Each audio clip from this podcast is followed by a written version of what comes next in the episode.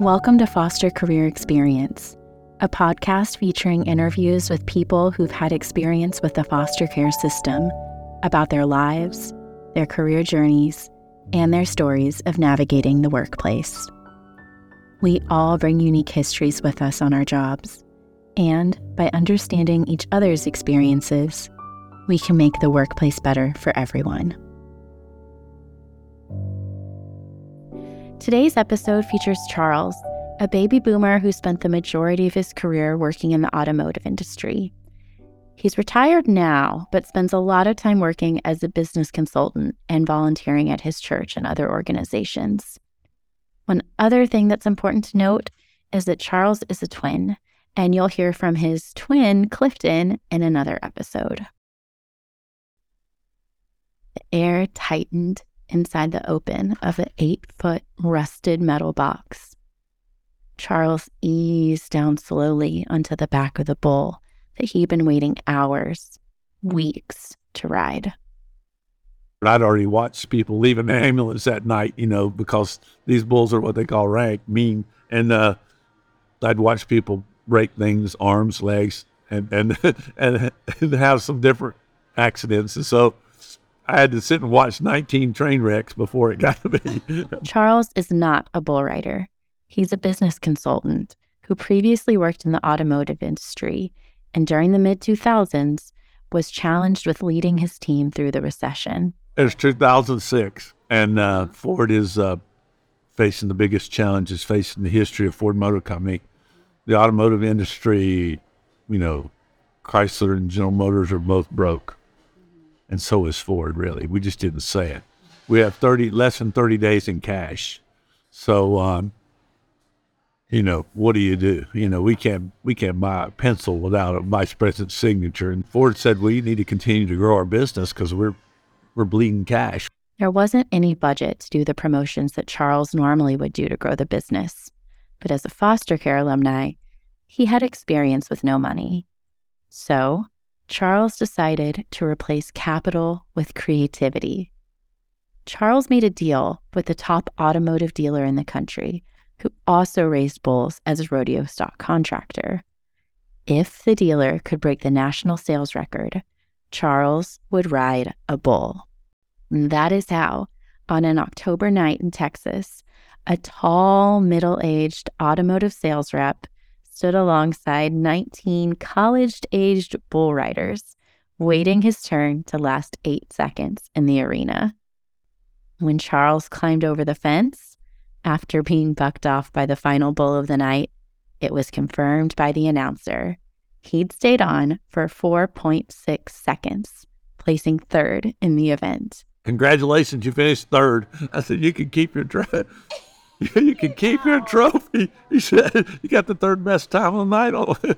And so I said, Well, thank you for that, but I'm not going to be bull riding anymore. so I don't need that trophy. Charles spent 12 years in foster care, 11 of which he lived in a Christian group home where his twin brother and sister also lived. I'm an identical twin. So, uh, yeah, we were there. We have the same history. And so, uh, and when you're identical twin, the egg splits. And so, you look alike, you think alike, you know, that's what our situation is. Charles and his twin share a lot of experiences. They lived in a group home together, went to the same college for their undergraduate degrees and their MBAs, and worked at the same company together for 30 years. They even went through the challenges of the recession together, taking slightly different strategies to help their company. The two learned how to face challenges together head on. Charles and his brother were also the first in their family to go to college. While being away from home wasn't a challenge for them like it was for many of their peers, there were other challenges that they faced, including financial struggles, social norms, navigating basic college processes without support from home. Like, Charles didn't know who to list as his emergency contact on his college paperwork, so he put the group home where they had grown up and that's where his grade reports were sent. Like your traditional forms are who to contact, you know, and stuff like that. So I didn't know who to put down there. So I put the person at the Baptist Children's Home. So when they were sending my grades, they were sending my grades to them, and they would always know how I did. So that's kind of interesting. That was because I grew up in a non-traditional environment. So, you know, they would say, "Oh, you had a good semester," and, and I was like, "How do you know that?" but I forgot that I put them down as our uh, as our personal contact. The group home remained Charles and his twins' main support system even after they aged out.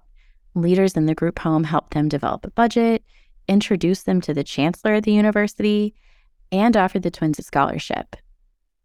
They also worked odd jobs and work study to fund their educations. Then, after getting their MBAs, the two quickly went on to work at the same large automotive company. I would tell people I, I figured out a way to draw two paychecks and two pensions. Charles attributes his successful career of over 30 years with the same company to being true to his values, helping others, even when it didn't directly benefit him, and learning to respect differences. I think, you know, you have to have a set of values. Everybody, that's different for everybody. And so, what I learned at Ford and, and, and I've learned in my life is that you can't judge everybody by the same set of values because I dealt with people in different cultures and different environments, different backgrounds. So, to try to put everybody into the same box didn't work. It doesn't work for me. It never worked for me. And so, I would try to be respectful of people and what, what their experiences were, the cultures they came from, the background, and the, just the different personalities. And so you have to find a way to lift up people. And everybody's got a different potential. I'm I'm a Christian, I, and I have those values, and so that helped guide me when there was questions about what the what I should do. You know, I'm, I I am good or bad. I'm I'm biblically I read the Bible, and I try to apply this to my life, and, and it makes me see the world is not all about me. And so uh, I think Rick Warren in his book was purpose driven life was right. It's not about me. and so uh, I, I live my life like that. I values are like that. I try to invest in other people because let's be frank, other people had to invest in me to get me here, or I wouldn't be where I am. Charles retired a few years ago. He now works for himself as a business consultant, where he uses his knowledge and expertise to advise others in their decision making. What's his advice for people starting in their careers? Everybody's going to make good decisions and bad decisions. And it's what you do when you make both that matters. And so uh, how you get off the other side. So I think that's that's what I would share with people. You know, develop your value system, and the more you live, the more you learn that probably you, there's more answers you don't have than you do have, and but that shouldn't stop you from sharing what you do know with others. And so don't don't get caught up that I don't have every answer to everything. That's okay. You know, here's the process I go through when I don't have the answers, and that's the value to people, I think. And you know, you you do things to research it and and to, you know, to find you know let others help you. And so I think that's the key. Charles hasn't gotten back on a bull since that night in 2006, but he still leans on his support system and remains close to the community that he's built through the group home his biological family, his church, and his friends. For example, every year he goes on a hunting trip with his biological brothers and his nephews. And he also participates in an annual reunion with the group home alumni. I think people are islands. I think if you're an island, you know, it'd be hard to get to you.